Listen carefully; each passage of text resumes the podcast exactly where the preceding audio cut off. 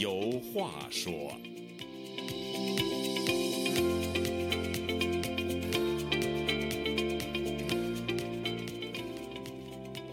听众朋友，大家好，欢迎您再次来到《周家有话说》这个栏目，我是主持人家园。最近啊，在中国发生了一件关乎绝大部分中国人的重大事件，而这一事件，几乎全世界的人都知道了，就是中国境内的国人还蒙在鼓里。原因很简单，官媒不报道，网管又删帖。那么，这到底是件什么事呢？据海外多家主流媒体报道啊。一位身份不明的黑客，六月底在一个网上论坛发帖说，他成功的侵入了上海警方的一个数据库。这些从阿里云被盗的数据，包含大约十亿中国公民的信息。纽约时报的报道说，这也许是到目前为止啊，已经知道的最大规模的中国个人数据泄露事件之一。纽约时报还对该黑客公布的七十五万份记录样本的部分内容进行了确认。《纽约时报》认为，黑客攻陷上海警方数据库的这件事啊，凸显了中国的一种两面性。尽管中国在收集大量公民个人信息方面遥遥领先世界其他国家，但在保护这些数据和信息的安全性方面呢，却不那么成功。根据国际研究机构 HS Market 之前推出的一份报告，2021年全世界范围内呢，有大约十亿个监控摄像头。而其中大部分都安装在中国。中国的监控摄像头不仅有人脸识别技术，还可以做到步态识别。可以说，你只要走出家门，就几乎时时刻刻处在被监控的状态中。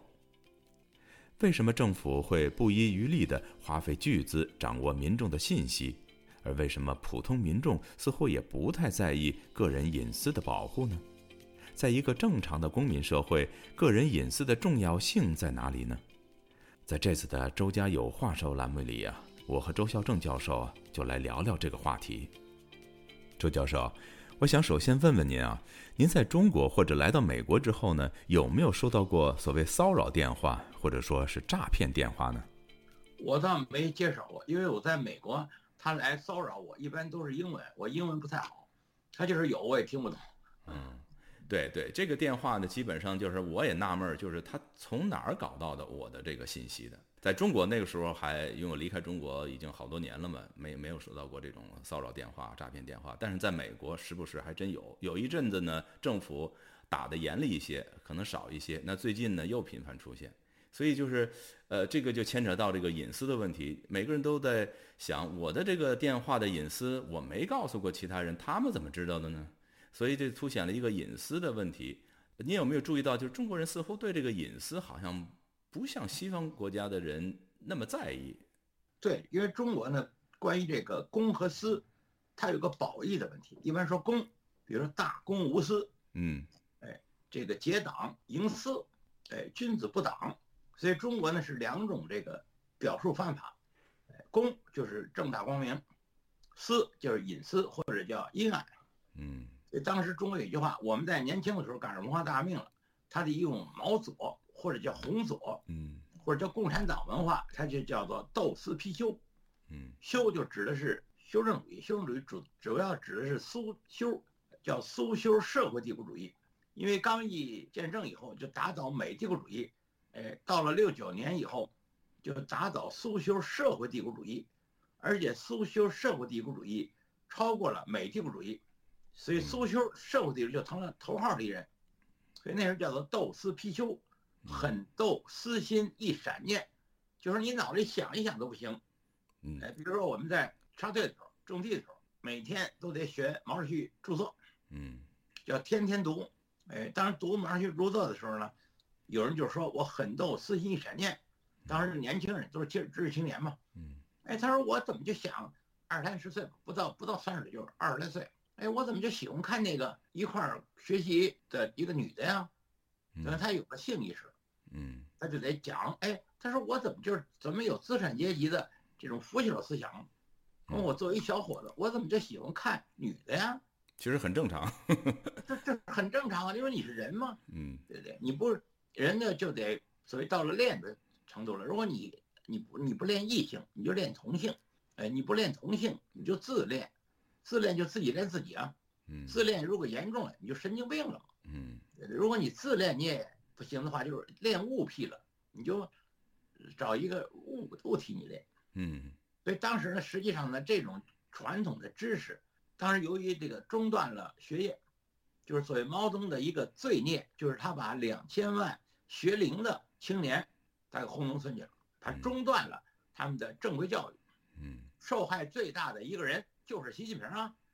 当时他是小学六年级，还差一个月没毕业，就把他给轰走上山下乡了嘛。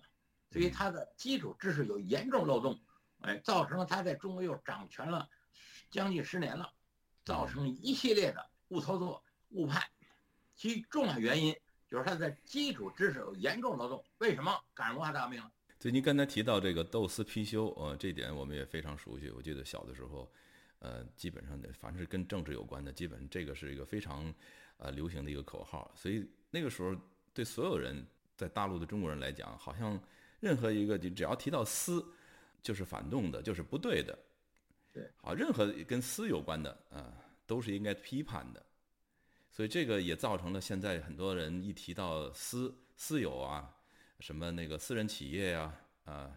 私人学校等等，就好像有什么见不得人的这种意思在里边。又在在制制度安排上，他提出所谓公有制，嗯，所以当时叫私有制，说要私有制是一切罪恶的根源。嗯，后来年龄大了，知道这个道理了。嗯，公有制是一切罪恶的根源。公有制在中国就是党有制，党有制就是超级私有制。嗯嗯，比如说在中国十四亿人，我们中国所有的财富，我们的权利。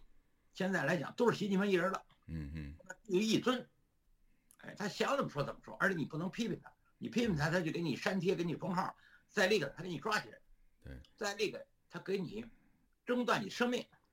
所以我们还回到这个隐私这个话题哈，就是随着中国的这个改革开放以后，呃，人的收入也增加了，生活多少也都有很大的改善。呃，所以的人这个隐私问题就慢慢提到这个人们的这个议事日程上来了，就开始慢慢的重视这个隐私这个话题了。你比如说过去我们小的时候，那有的时候那个家里头人四五个孩子就这么一间屋子，大人孩子都睡在一张床上，你说他有什么隐私可言呢？所以他也就不在乎这样的一个情况了。但是现在你你想想，基本上人均这个住宅面积都在提高了，几乎你要是有一个孩子、两个孩子。可以基本上可以做到，就是说，呃，大人一个屋子，小孩子一个屋子这样的。有在美国更更是呃更不成问题了，这种呃住房条件哈。所以呢，这呃我查了一下哈，中国几年前它有一个颁布了一个民法典。那么在民法典的那个第一一千零三十二条的规定，就是任何组织或者是个人，就是不得以刺探、侵扰、泄露、公开等方式侵害他人的隐私权。这也就是说，把这个隐私权也就纳入到这个法典里了。它既然是法，那这就是说，从至少中国政府从这个呃立法这方面，他已经很非常重视这样的一个问题了。那当然，在执法方面那是另外一回事儿，因为很多情况下，在中国就是立法和执法，它有的时候是脱节的。所以说，呃，既然就是从法律层面开始重视这个隐私了，那为什么在现实生活里边那么多的隐私？却往往被忽略了呢。比如说，中国那个诈骗啊，电话诈骗花样翻新，但这好像对这方面的打击也不是那么见成效。对，因为中国呢，原来是，呃，七六年之前是毛泽东当一把手，当时就学习毛泽东思想，叫狠斗私心一产念。嗯，这个私是一个贬义词儿。对，后来呢，也没有私有财产。比如说地主富农，他们有私有财产，他们就是成了反面人物。嗯，后来到了改革开放以后，毛泽东死了不到一个月。嗯，哎，华国锋和叶剑英，哎，包括汪东兴他们这些人，把毛泽东的班子，就是所谓四人帮，副主席王洪文，哎，这个政治局常委张春桥，还有他三十八年的妻子江青，还有姚元，所谓四人帮，特别是把他的侄子毛远新。抓起来，通通判处死刑，后来改成死缓，哎，那个毛泽东时代就结束了，已经现在结束了四十多年了，所以当时呢就有了所谓的民有制或者叫私有制，民有，因为私有呢这话不是很确切，应该改成民有，当然只有官有，现在也不叫官有，党有。所以有人说中国有没有全民所有？没有，表面上说是全民所有，实际上全民全体中国人民都没有。上无片瓦，就是你没有房子，底下你无扎身之地，地也没有你的，房也没有你的。现在房子改成私有化或者叫民有化了，嗯，地还没有。现在中国的土地九百六十万平的土地，通通归党有。嗯，房子只有居住权，没有拥有权。对你没有拥有权，所以说呢，私产以前后来有了私产了，嗯，就有了私产，就有了所谓隐私了。原来哪有隐私呢？嗯，叫敞开心扉让人看，叫斗私批忧，批修。一说私，就是反动，嗯，那就是地主、资本家，他们都有私有财产，把他们的私有财产通通没收，把他们的肉体给他们消灭。你比如说，一个正反就消灭了将近百万，呃，一个所谓的这个土改就消灭了几百万个种田能手，嗯，就是富农，嗯，哎，消灭了社区精英，就是地主。所以“地主”这词儿当时就是一个非常大的贬义词。他属于被打倒的，嗯，被打倒的对象。说我是你爸爸，我是你爷爷，我是你爷爷的爷爷。对方怎么说呢？我爷爷是地主。那我那不是了，你就占便宜了。说你不是我爷爷吗？他说我爷爷是地主啊。嗯，等于他就反败为胜了。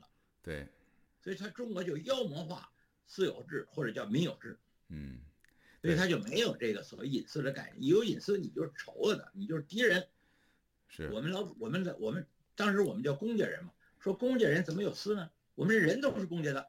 嗯，所以说这样的一个观念，嗯，虽然那个时候就开始实行了，或者是流行了，呃，虽然现在已经有这个民法典规定了这个保护呃隐私、个人隐私权了，但是多多少少还是影响到现在的人的这种观念哈。就是我刚才提到的这个，就是民法典第一百第一千零三十二条，刚才说的这个呃里边的一些规定，其实它第一千零三十三条还规定了，他说，除法律另有规定，或者是权利人明确同意之外，任何组织或者是个人都不得实施下列行为，也就是以电话、短信、即时通讯工具、电子邮件、传单等方式侵扰他人的私人生活安宁，进入、拍摄、偷视他人的住宅、宾馆房间等私密空间，摄像啊、窥视啊。窃听啊，公开他人的私密活动啊，拍摄啊，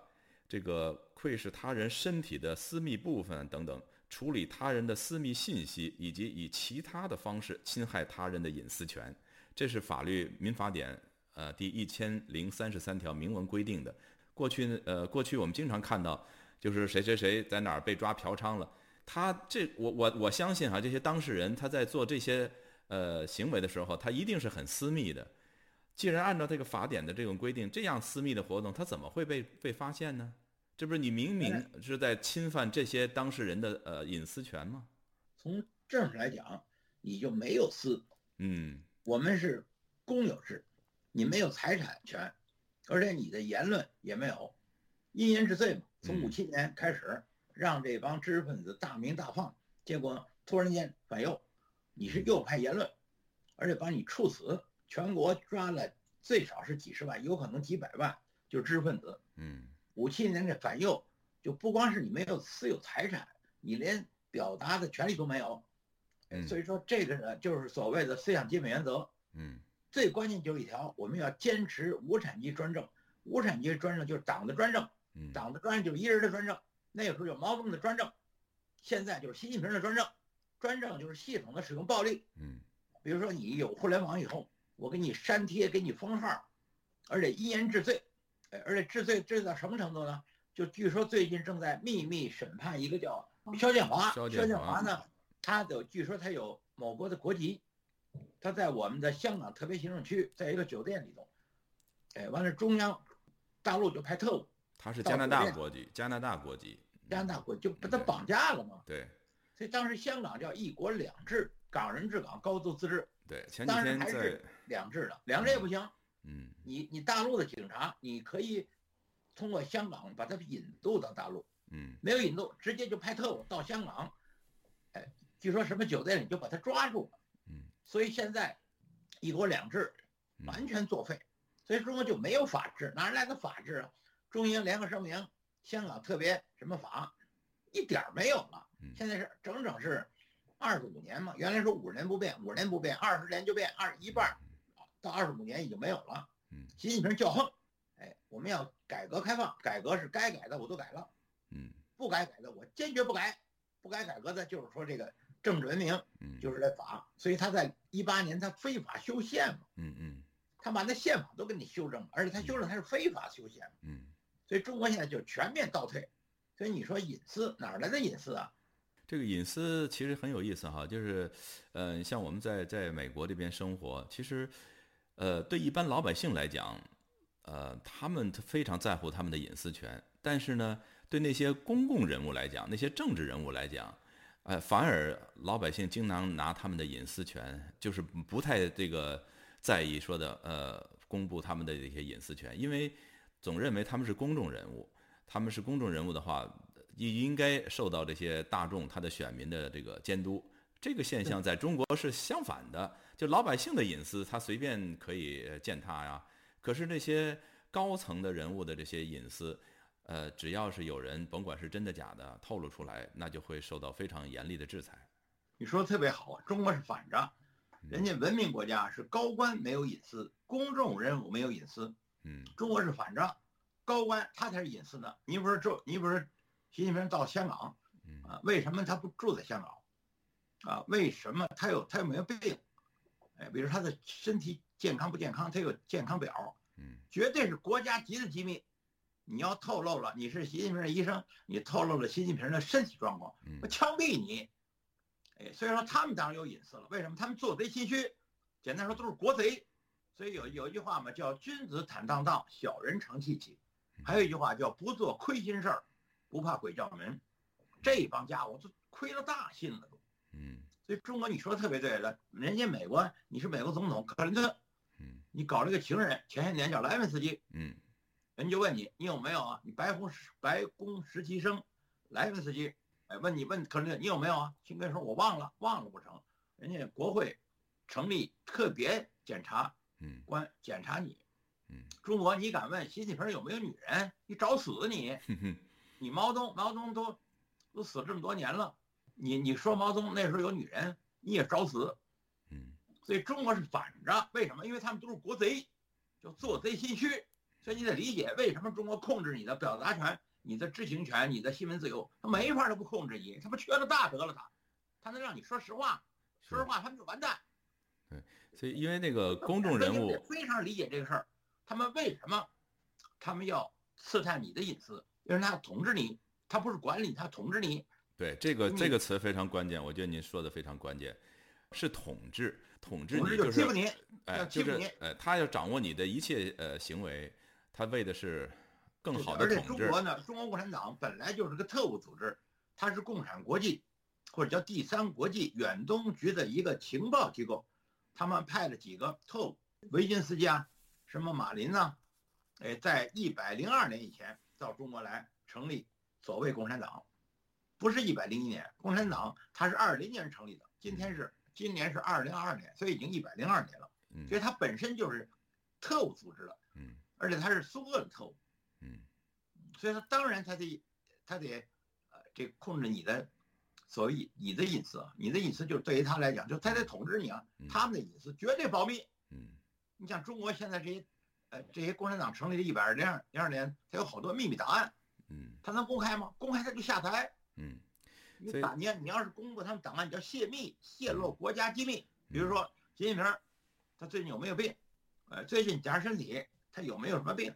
国家机密那叫，嗯，你敢泄密，我枪毙你！对国家领导人的这个健康状况这种信息，那绝对是国家机密，呃，绝对。对你，你像美国那边那个川普，他在呃在任的时候，他有一阵不是得了这个新冠了吗？他就得就得了吗？他就住几天医院，然后他也说家人也得了，就是没有把他看成是一个什么秘密的，就是因为他是公众人物，他他行使公权力的时候，你基本上是没有什么隐私可言，你不能说的我在行使呃这个公共权力的时候，因为你这个权利是人民给的，是大众给的，所以在这个期间，你不能说这是我的隐私，我不告诉你。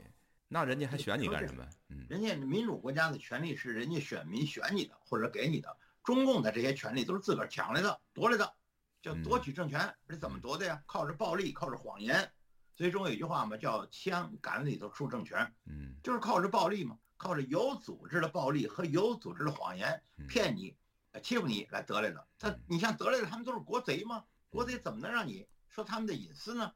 其实高官没有隐私，你作为公众人物，比如中国的头号公众人物就是习近平，嗯，你根本就没有隐私，你就得有记者得追着你，哎，你得定期的举行记者招待会，他敢举行吗？我的印象里，好像他这个过去的呃十年，好像没有举行过这种现场的这种呃中外。为什么？你要是问他，他要脱稿，脱稿他可能说的就是病句，念的就是错别字儿，或者他不识数，哎，他得念稿，念稿还得还得有提词器，而提词器呢还得怕他发音错了，两边都给他注上音，比如说通商宽农，他给念成通商宽衣，哎，他把那农字的农。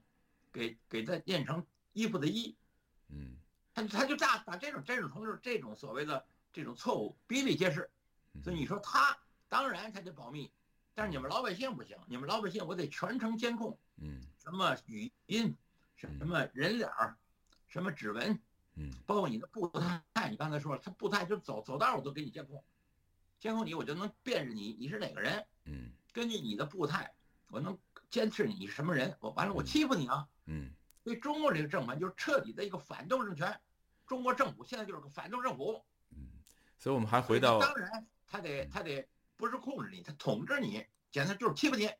所以我们再回到刚刚，对，我们再回到刚刚我们呃提出那个问题，就是说这个隐私权，这个隐私问题，呃，在这么一个正常的公民社会，它的它到底有多重要？